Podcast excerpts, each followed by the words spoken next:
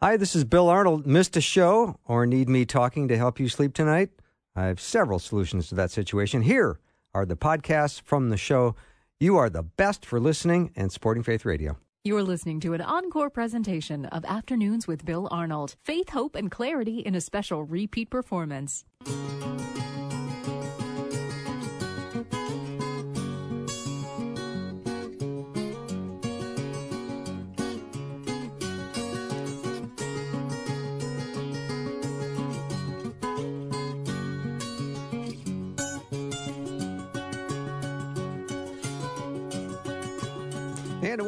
Welcome to the afternoon show. I'm Bill Arnold. I've got my Bible open to John chapter 1 and verse 14. It says, And the Word became flesh and dwelt among us, and we have seen his glory, glory as of only as of the only Son from the Father, full of grace and truth. So, what is the meaning of the incarnation of Christ? Now, incarnation is a, is a term that theologians use to to tell us that Jesus, the Son of God, took on human flesh. And that's what we're going to talk about today. And we're going to talk about the incarnation in light of the image of God. My guest is a professor, uh, philosopher and theologian, probably professor too, Ken Samples. He's a regular on the show. We get him once a month, and he uh, he loves talking about the reasonableness and relevance of Christianity's truth claims. And he's a senior research fellow at Reasons to Believe. He's authored several books, including Classic Christian Thinkers, Seven Truths That Changed the World, and God Among Sages. Ken, welcome back. Good to be with you, Bill. Uh, I love uh, the subject that we're on today as we uh, are, are, anticipating the Christmas coming up. And I want to start with the uh, the, the term incarnation. Now, I've also heard the, the term hypostatic union. Those are different, yeah. aren't they? Yes, the word incarnation, of course, is a Latin term, so it doesn't come out of the New Testament, which was written in Greek. But the Greek uses the term sarx, which means flesh. So in the very passage you read, John 1:14 says that Jesus has come in the flesh. So incarnation, a carnivore eats flesh. So the incarnation is Jesus, who is the second person of the Trinity, took a human nature and became a real man. He had a real human nature. Now, hypostatic union is a very important uh, idea, but it refers more to the unity of Jesus's deity and humanity in the person of Christ. So Christians said in the ancient world, Greek speaking Christians, they would call Jesus the Theanthropos, the God man. And so uh, he's a single person with both a divine and human nature. hmm So is that pretty much what we're calling the, the incarnation, the doctrine of it? Is that pretty much it in a nutshell? Yes. Um, and, I, and I, I would underscore, Bill, how, how important it is. Um, the idea that God would become man, that, uh, um, you know, all the religions, you have people who are kind of groping for God, but in historic Christianity, you have an actual incarnation where God comes from heaven to the earth and encounters the human condition. And I think the implications are just are just vast. Uh, I mentioned just one, and I'm sure we'll talk about more. But you know, I know that God knows what it's like to suffer because God was in Christ mm-hmm. and he suffered with us and for us. So it's a, a tremendous truth that sets Christianity apart from all of the other religions. Yeah, Ken, I, I didn't mean to oversimplify things when I just said, is that kind of it in a nutshell? I was just kind of talking about the term incarnation. Yeah. Now, the process of it is mind blowing, and we can, uh, we'll talk about that the whole hour, but just the term incarnation is basically just the Son of God taking on human flesh. That is the That's, essence of it, right? Yes, very much. Okay. So um, let's keep talking about the, the, the, doctrine then of it and the fact that uh, it is so mind blowing that God, from the beginning of time, of which there is no beginning of time, I, you know, it's so hard to describe him, that he would uh, come in the form of flesh, um, and that was the incarnation. Yeah, and it's a, it's it's uh, it's a again a very powerful uh, belief that our Messiah, our Savior, he was none other than than God Himself, mm-hmm. and as we look at the Old Testament, um, you know, we we recognize that there is this this Savior that is to come, and um, he does in in Philippians two. It says he didn't hold on to his status in heaven, but but he became, and it's an interesting word there in Philippians two, Bill. It says that he became a bondservant or he became a slave. That is to step out of heaven to depart from his glorious reign and to become a man, uh, th- this is a you know this is a step down, so to speak. Mm-hmm. So I I think it's uh, I, just think it's such an important doctrine, and it it's what we celebrate. Um, uh, many churches call it the Advent season. Advent means coming, and it culminates in Christmas Day where we celebrate that uh, Jesus was born in the womb of the Virgin Mary and took took a human nature. Mm-hmm. Now, Ken, when I when we think of the nature of God as um, Jesus as God and also as man, Jesus claims to be the Son of God. That's why they killed him. And then I think of verses like in John chapter eight forty that says, "But now you seek to kill me, a man who has told you the truth that I heard from God." Yeah. Yeah, and I think it's important um, doctrinally and theologically, Bill, to appreciate that uh, the New Testament teaches both that Jesus is God and, and man. I mean, in John 8, he says he is the I am, which is the most sacred name of God used in the Old Testament.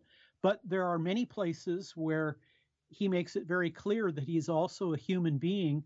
And I, I think uh, what's important about thinking through these kinds of issues is when the Jehovah's Witnesses knock on my door and they, they want to tell me that no, Jesus isn't God, only Jehovah's God. And they'll point me to these passages where Jesus says the, the Father is greater than I, or that Jesus doesn't know the timing of his of his second coming. And I have to point out to them, well, now realize that Jesus is also a human being. And uh, there are times he is speaking through his human consciousness, and other times he's referencing his divine consciousness. Mm-hmm.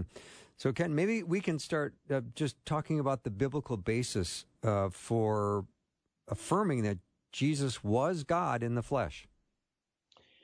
Yeah, there's a there's a great uh, good number of passages. Um, let me read John 1 1 through 3. It says, In the beginning, which is clearly a reference to Genesis 1. John is, is echoing that first passage of the Old Testament. In the beginning was the Word, and the Word was with God, and the Word was God. He was with God in the beginning. Through him, all things were made. Without him, nothing was made that has been made. And so, Jesus is the Word. He is with God and was God. So there is a plurality of persons we see there in eternity. It also says that the Word is the creator.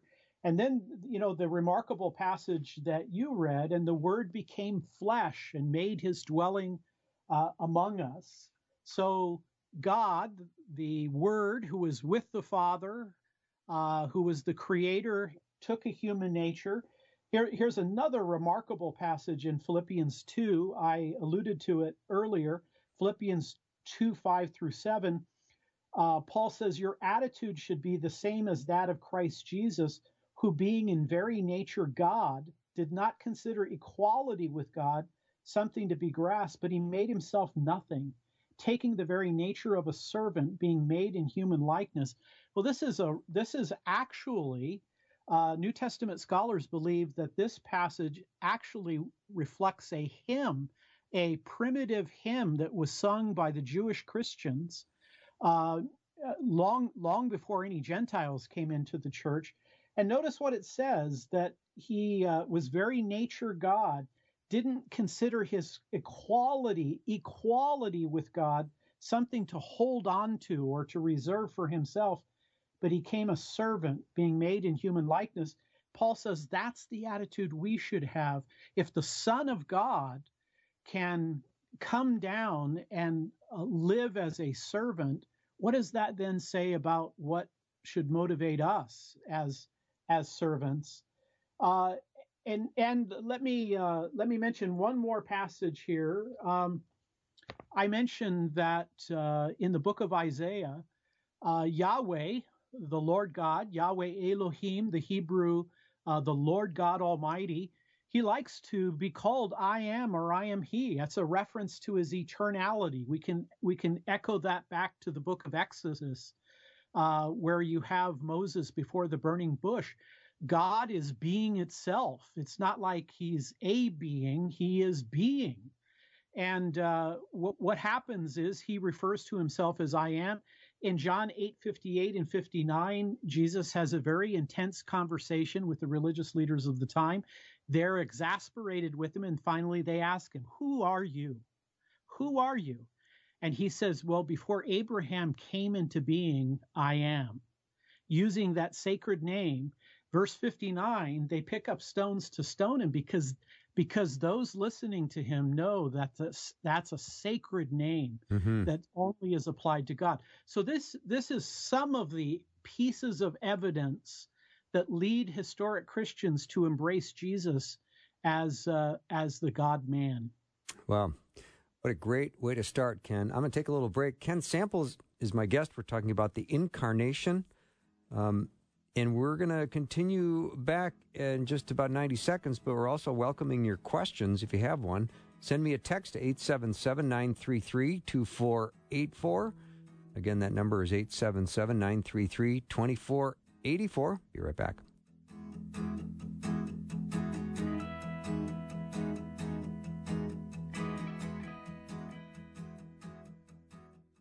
You're listening to an encore presentation of Afternoons with Bill Arnold. Faith, hope, and clarity in a special repeat performance. Show so glad to have Ken Samples as my guest. He's a theologian and philosopher, and we are uh, jumping into the topic today of the incarnation in light of the image of God.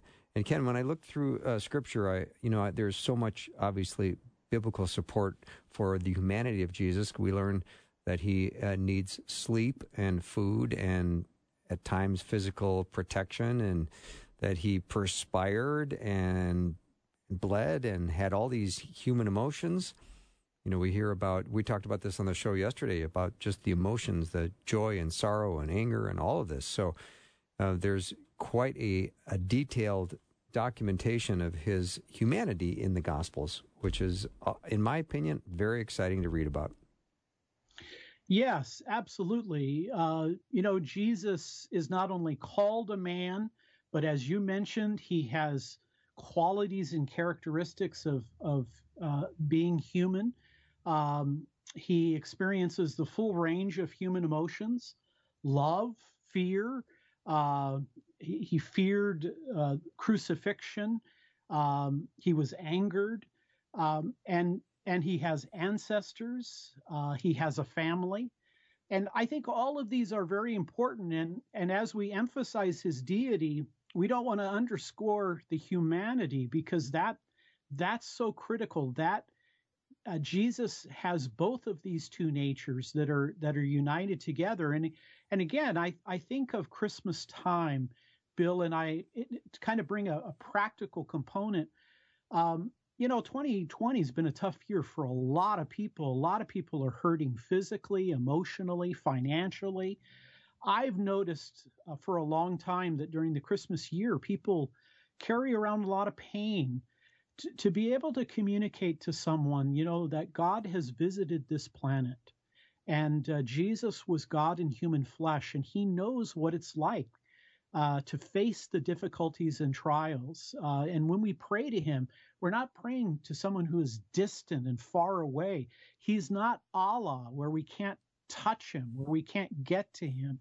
And so while we've been talking about uh, biblical texts and we've been talking about Christian doctrine, all of this has very real application to living the Christian life, to our witness, uh, and to the things that we can be thankful for that uh, God has not left us alone. He He's come looking for us, and uh, that's what makes me excited about celebrating Christmas, um, and and and the recognition of of a, a Messiah who has has come looking for us. I think all of this is really exciting. Well, I agree, and the purpose of the incarnation was to be the savior of mankind. That's exactly right. And again, we start to see the, the, the system of Christian thought that because Jesus is both God and man, he can represent both God and man. And because he's God and man, he can reconcile God and man. Uh, he can speak for God, and he he can he can also play the role of uh, the one who will accept uh, the wrath of God. And so, um, again, I don't think theology and doctrine is something that is boring, and I don't think it is distant from Christian application. I think the more we know about the person and nature and work of Christ, the more exciting our faith becomes, and the more we're warmed by this, these great truths and want to share them with others. Mm-hmm. And Ken, when I look at a verse like Galatians 4 4 that says, But when the fullness of time had come, God sent forth his son, born of woman, born under the law. And of course, if I understand this verse correctly, that Christ came in the flesh uh, under the law to fulfill the law on our behalf. Yes, that's such a remarkable passage. Uh, you know, another thing we can say about Jesus' humanity, he had a mother, he was born, mm-hmm. uh, he had a f- real physical body. Uh, there are cults and heresies that have tried to say, well, Jesus didn't really, he wasn't really a human being because uh, the Docetists, the Gnostics, they valued the spirit uh, rather than the flesh. But that passage there in Galatians that that he is born under the law. One of the one of the great truths is that Jesus has, uh, in comparing Jesus with with Adam, so Adam, the first Adam, to the second Adam, uh, Jesus has fulfilled all of the things that that Adam broke. Uh, Jesus has fulfilled the law and he has fulfilled the law on our behalf. And, and remarkable thing, when God looks at us, he sees us clothed in the righteousness of Christ. Well, there's only been one person in the history of the world that's ever lived out the values of the Sermon on the Mount, and it's Jesus. And and uh, he's fulfilled the law on our behalf. Again, very encouraging and exciting thing because uh, I'm like all of you. I uh, I have failed to love God. I've failed to love my neighbor as myself. Uh, I've never fulfilled completely and totally uh, the Ten Commandments, and yet Jesus is has sacrificed his life, and so all of this is tied up into the incarnation. Mm-hmm. And when I think of a verse like in John ten, verse thirty nine, it says, "Again they sought to arrest him, but he escaped from their hands." You think there he was always under the uh, you know the authorities wanted to kill him and his disciples were sometimes confused by him. They didn't always understand what he was saying. And then his uh, family thought at one point he was like had lost his mind and he was homeless. So you know i think all of us can f- put ourselves in that narrative somewhere I think that's great. That's a great point, Bill. Um, Jesus knows what it's like to be misunderstood. yeah. Jesus knows what it's like to have family problems. Oh yeah. Uh, uh, you know, the, the the other thing, Jesus knew what it was like to go to work. Uh, I'm sure if you shook hands with him, you'd know immediately the kind of work that he did. He was a carpenter. Mm-hmm. Uh, I think I think that component of Jesus's humanity is very critical. I don't want to skip over the humanity uh, because of the glorious deity. It's it's the two natures coming together that we see, and and again, um, if we can relate it to where we are at in our own life, um, you know, when I'm hurting, I want to I want to know somebody who can empathize with me. I I want to know somebody who has who's lived what I've lived. Well, uh, Jesus has done that. He he he not only suffered for us, but he suffered with us as a human being. Mm, and I, right now, I am in the third chapter of Mark, and I, I was reading this verse this morning in my quiet time, so I will read it again. And starting in verse 20, then Jesus entered a house, and again a crowd gathered so that he and his disciples were not even able to eat. When his family heard about this, they went to take charge of him, for they said, He is out of his mind. yeah, I mean, imagine. Uh, imagine uh, your family thinking that you are mentally ill. Yes. Um, and and as many things as as Mary saw, Mary, Mary, the mother of Jesus, she saw many supernatural things connected with her son, and yet she was still uh, confused and and didn't clearly understand his his identity. And so, uh, yeah, that that's uh, that's a remarkable thing that that people would think.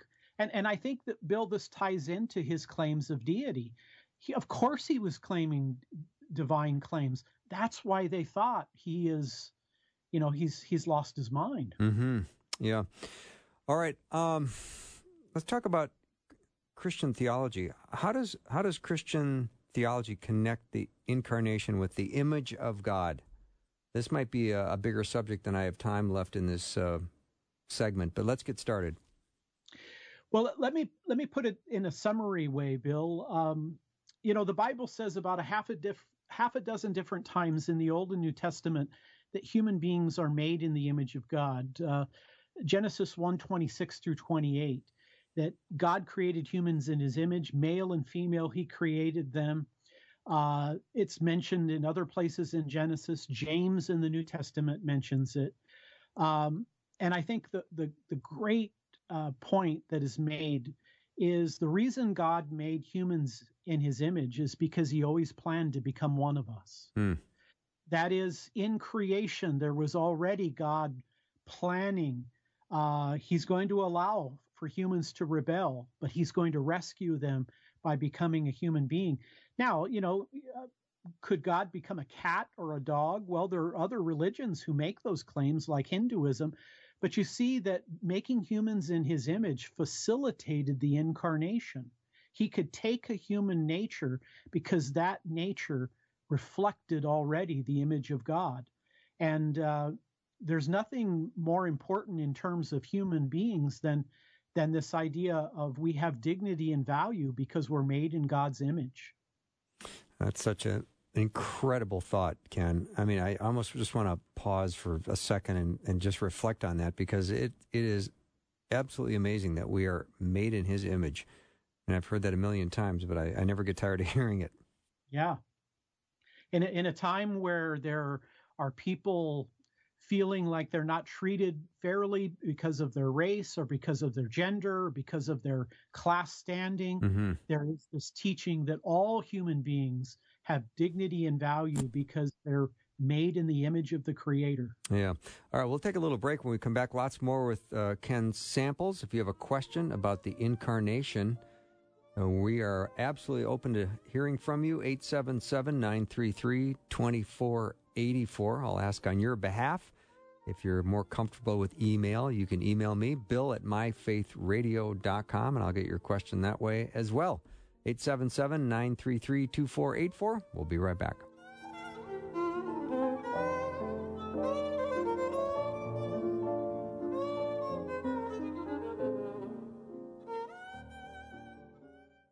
You're listening to an encore presentation of Afternoons with Bill Arnold. Faith, hope, and clarity in a special repeat performance.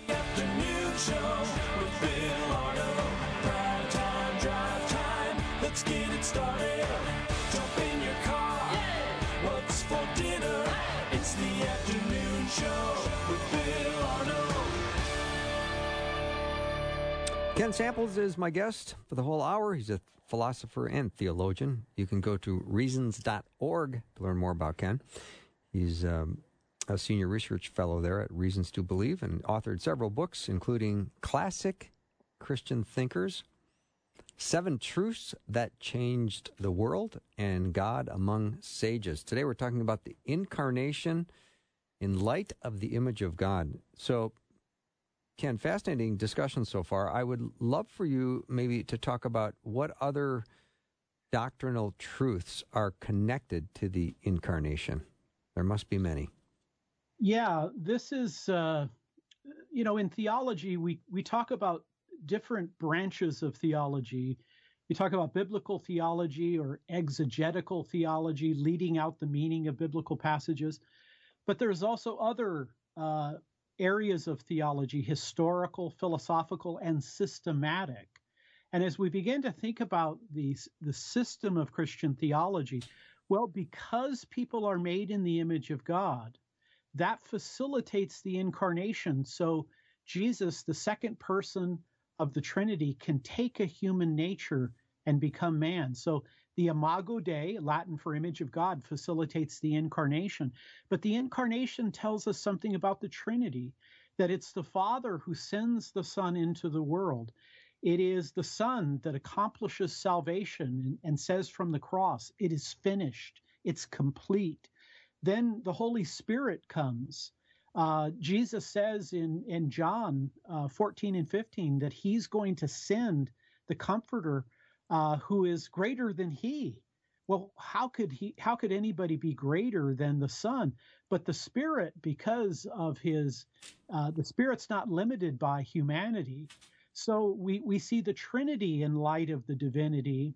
We we also, as we alluded to earlier, we see the we see the atonement because Jesus is God and man, the, the fundamental problem with human beings is they're cut off from God. They're alienated. They're separated from God. Jesus can represent humanity and divinity and bring the two and reconcile the two together. And so I like to say that Jesus could do what he did in terms of salvation because he was who he was in terms of his his identity as both God and man. And so, uh, unlike Jehovah's Witnesses and unlike other religions, God doesn't make a creature uh, responsible for salvation. The Old Testament, the book of Isaiah says, only God can save us. Well, Jesus saves us. Athanasius, the great Christian thinker who defended the deity of Christ, he says, well, if only God can save and Jesus saves, then Jesus must be God.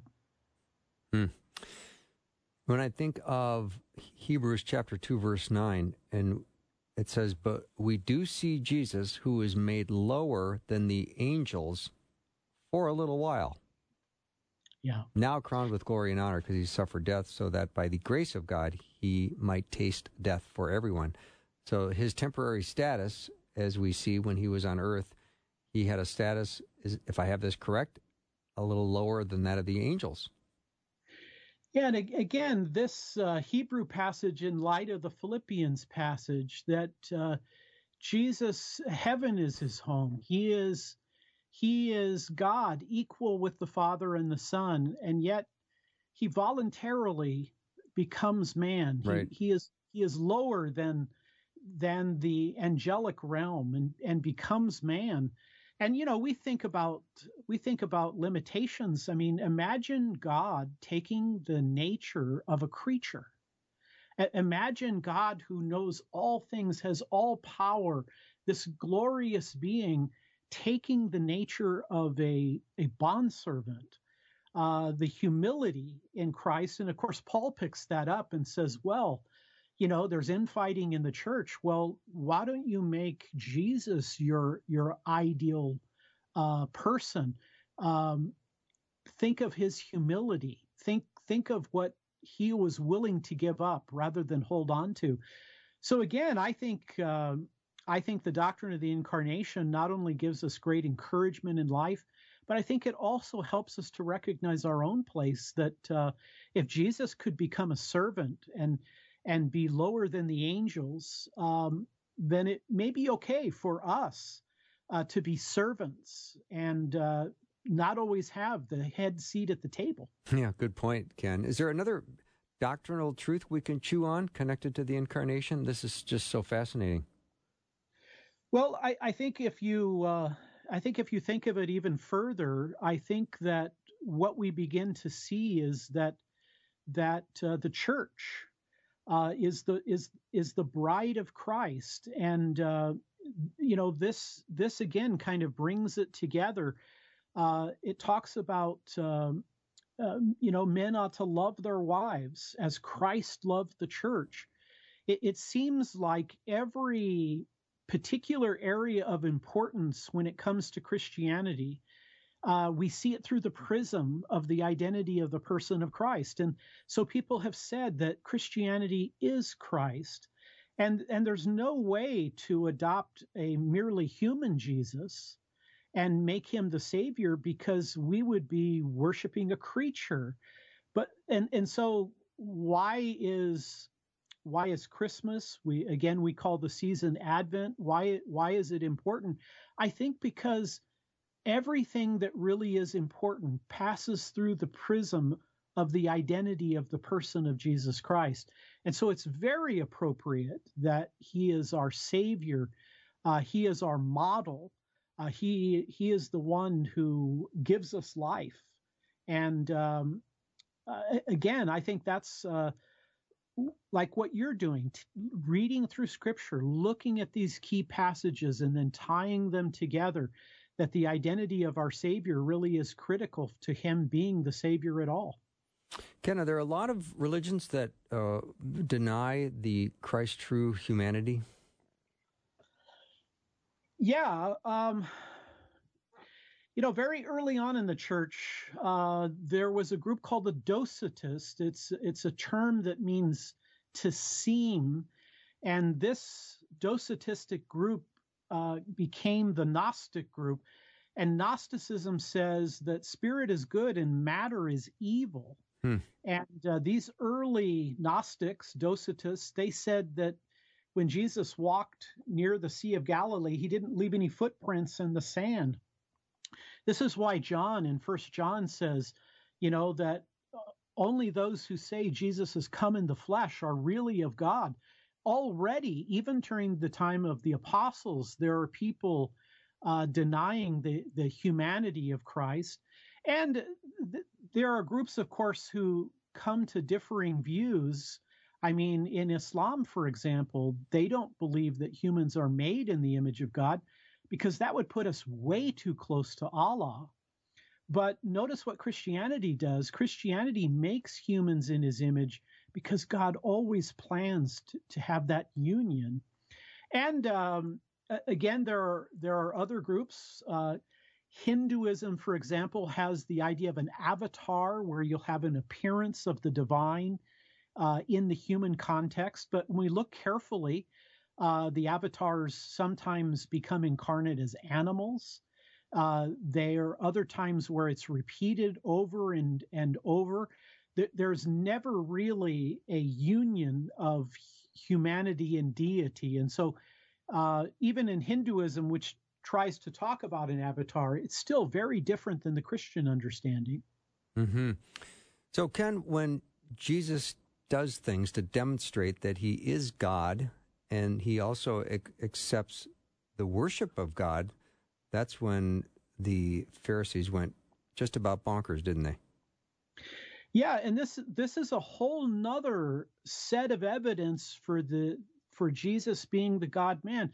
You know, he he not only makes certain claims, um, but he seems to he seems to think that he has the prerogatives of deity. Mm-hmm. Uh, you know, he he's he says your sins are forgiven, and and these are Jews who cut their teeth reading the Torah, and they say, well, who could forgive sin but God alone? Jesus claims to forgive sin. He uh, he allows people to worship him in a first century Jewish context. No creature could ever accept that. But uh, you know, Paul and Barnabas won't let people worship them. But but in Matthew 28, Jesus accepts worship. He claims to be able to judge humanity. Well, who could ever judge the creatures that God has made, but God Himself. Mm-hmm. So Jesus has these prerogatives of deity. I like to say that, you know, the only person who can do the things that God can do is God. Jesus claims to do the things that only God can do. Therefore, Jesus is God. Mm-hmm.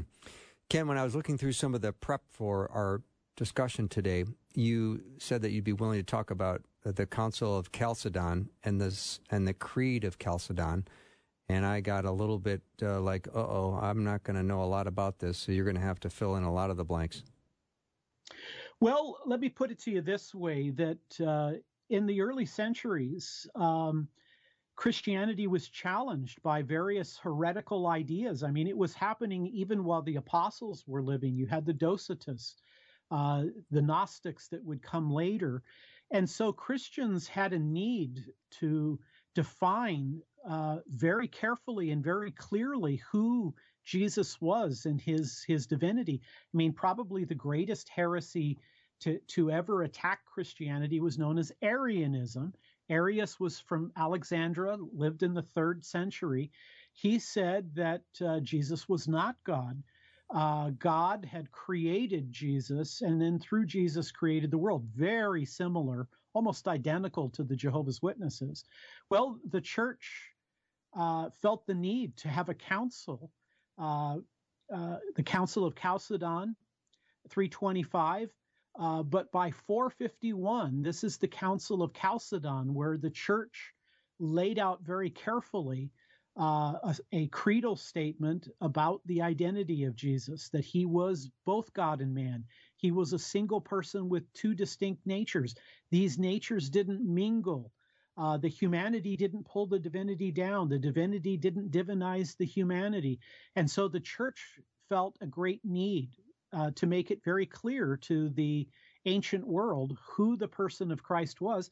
And so if you go on Google and type in uh, the Council of Chalcedon 451, you'll see a statement about the divinity and the humanity of Christ. Wow, that's very interesting. So if we don't have the incarnation, there's no way that Christ, um, you know, if no incarnation, no Christ death on the cross, the cross is then meaningless. There is no Christian faith. There is no salvation. There's nothing. I, I do think that Jesus can only do what he did in terms of soteriology. Mm-hmm. Soter is Savior. Jesus could only do what he did in terms of salvation because of his identity, because he was both God and man.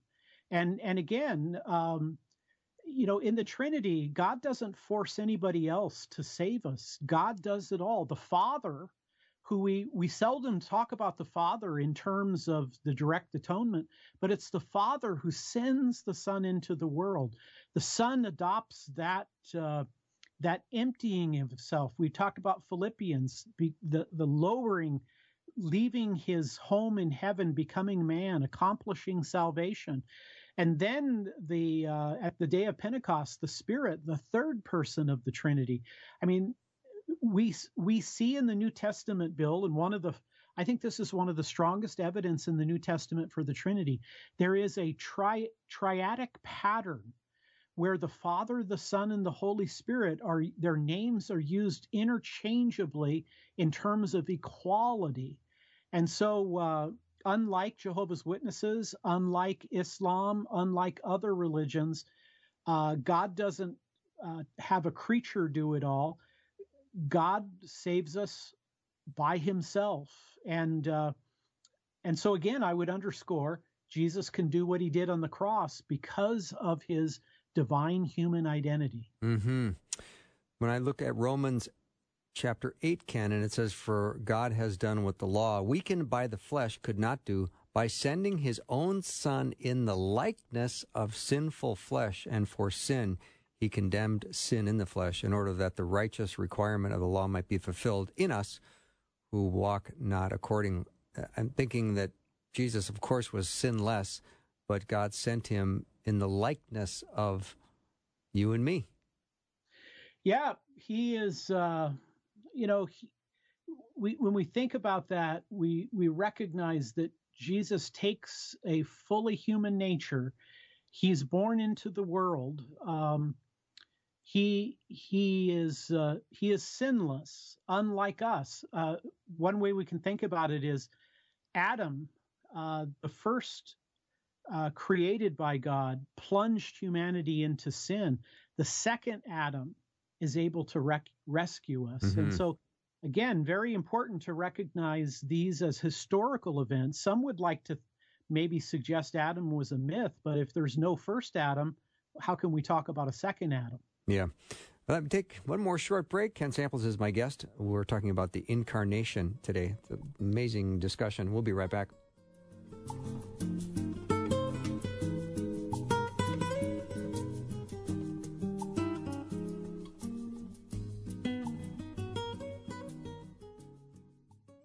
You're listening to an encore presentation of Afternoons with Bill Arnold. Faith, hope, and clarity in a special repeat performance. Welcome back to the show. So glad to have Ken Samples with me. Uh, we're going to have coming up in the second hour today stories behind the great traditions of Christmas with Ace Collins. So I'm looking forward to that as well. But today with um, Ken, we're talking about uh, the incarnation in light of the image of God. And theologians would say incarnation um, is really what uh, when Jesus took on human flesh. And so I had a question from a listener, Ken, that said, What is reincarnation? I know you can answer that quickly. Yeah, it's the you know it's the same word carnivore flesh reincarnation to be put back in the flesh again. And so in Eastern religion, particularly Hinduism, you're born into the world, you live, you build up karma, you die, and you're put back, you're reincarnated. Uh, Christians don't believe in reincarnation, but we believe in the incarnation of the Son of God. Mm-hmm. Well said. All right, let's talk about the Advent season some more because this is uh, coming upon us quickly. And let's talk about uh, what exactly it is and how we connect it to living our, our faith our, our Christian life? Yeah, very good. Uh, you know, the, the Bible says that our lives are are buried in God, in Christ. And the early church, and this is reflected by some of the more liturgical type of churches, uh, we have in church history a church calendar. And uh, the calendar begins with Advent because that's when God has taken human flesh. And it is through his uh, his birth into the world, uh, that that we have this Advent. Uh, but all of that points to the end of the calendar. The end of the calendar is Good Friday and Easter Sunday, and so Advent is uh, the the celebration that God has taken a human nature and become man, uh, born into the world. Our our Savior has finally come, uh, and so the early Christians uh, in and some traditions have more devotion to Advent than others. Some churches are more liturgical than than other, but virtually every church uh, celebrates Christmas, uh, the, the, actual day or the day representing the birth of Jesus. Uh, and so uh, I think Advent is a very exciting time of year. It, it is this uh, this idea that God has fulfilled His promise, and just as He fulfilled His promise to come at Christmas, He's made another promise to come again His second time, mm-hmm. and uh, we look with anticipation for that. Uh, even in light of Advent. And Christians will often speak of Christ's first Advent and second Advent. And of That's course, exactly the, right. the yeah. first would be the incarnation, correct? And the second correct. would be his return. Yeah, and in the first advent, he comes in in a very lowly way. He is uh, he he's you know in a stable. Um, Jesus comes um, uh, and and he's there. He's even receives criticism later in his public ministry. You know, what good could come from Nazareth? You mm-hmm. know, this lowly place. But the second time he comes, he'll come in glory. Um, and so again, tying this together. His first coming will lead ultimately to his second coming. And this is a time, I think, uh, maybe to take our eyes off ourselves and realize that God does indeed love us. He entered human history on our part, um, that we have lots to be thankful for. Uh, and recognize that uh, there are a lot of hurting people in 2020. The pandemic is, is a world pandemic. I think this is a time where we can offer people real hope, uh, real encouragement, and and to recognize, Bill, that people have lots of hurts, and sometimes during the holidays it hurts even more because uh, we don't have we don't all have loved ones and uh, some of us don't receive the kind of uh, care and concern that that other people do. Mm-hmm. Ken, not all Christians celebrate Advent, but isn't celebrating Advent just a, a good reminder of what the season is all about? I think it certainly is. It, it is true that uh, there are some churches that that don't have much of an Advent or Christmas orientation. Um, I enjoy it. I love it. I love all of the biblical passages that are read. I, I love hearing the the hymns. I love hearing the Christmas carols. And I'll tell you, Bill, some of those Christmas carols, I was in a shop, I was in Target shopping 10, 12 years ago, and I heard one of the Christmas carols sung, and I thought, my gosh, the theology in that carol, you could be saved by listening to the carol by oh, itself. So true. Yeah, that is it is so true. And then what about some some of the Advent traditions, like uh, the colors when they put up um, like a liturgical color of purple or uh, sometimes a, a, nice royal blue, and then they change those colors throughout the uh, third and fourth Sunday of Advent. Yeah, there there is a whole tradition that many churches uh, embrace. Uh, the lighting of the various candles in, in the weeks of Advent, the representation that Jesus is the light of the world who has come in. Uh, Advent has particular colors uh, that are that that kind of purple color that is devoted so it, it there is a, a, lot of ceremony, and and of course some people are a bit turned off by ceremony, but other people like it and enjoy it. And uh, I know I grew up um, with with a, a, real pleasure of of Christmas, and uh, it doesn't have to be merely commercial. It can be a, a time when we think very deeply about the great events of God entering into the world uh, for the very purpose of loving us. Yeah. And Ken, it, it's a this is a fun little tidbit I'd like to share. My guest that I have coming up in the next hour, Ace Collins, he's written a, a book about the, the, traditions of Christmas, and he also uh, does a lot of call-in shows on both secular and Christian radios, telling about these traditions. And over the years, he said to me that he tracked the most asked about songs on each format regarding the traditions of Christmas songs. So, with that as a backdrop, um, when he is on a secular radio station, the songs that are inquired about the most on a secular radio station is "O Holy Night." Wow! When he's on a when he's on a Christian radio station, the songs that the song that is most inquired about is "Grandma Got Run Over by a Reindeer." well, that, that's self-explanatory. I'll, I'll, tell you a little story. My dad, uh, he fought in the Second World War, and during the Christmas period of 1944, he was at the Battle of the Bulge. It was the coldest winter in 100 years. My dad told me he could hear even the German soldiers singing Christmas hymns. Mm, that's so beautiful. Yeah, and I think my, my point about uh, what Ace shared with me is this is a wonderful season where people are spiritually hungry. You know, you've got people on secular radio asking about Oh Holy Night. There's a spiritual hunger out there. And the fact that we've got five or six weeks to think about Christmas, let's take full advantage of that in sharing the joy that we have in our hearts about the coming of our Savior. I, I think it facilitates uh, some good evangelism. I think it'll give us opportunities to to explain and defend our faith and it will give us an opportunity to be grateful to God and to and to think about the things that are deeply important in our life. Mm-hmm. Ken, I don't think I'm going to speak to you again until after Christmas. So, Merry Christmas to you and your family, and I look forward to chatting with you uh, after the first of the year. Merry Christmas, Bill. Thank you so much. Ken Samples has been my guest. You can go to reasons.org, learn more about Ken. We'll take a little break and be back with more in just a minute.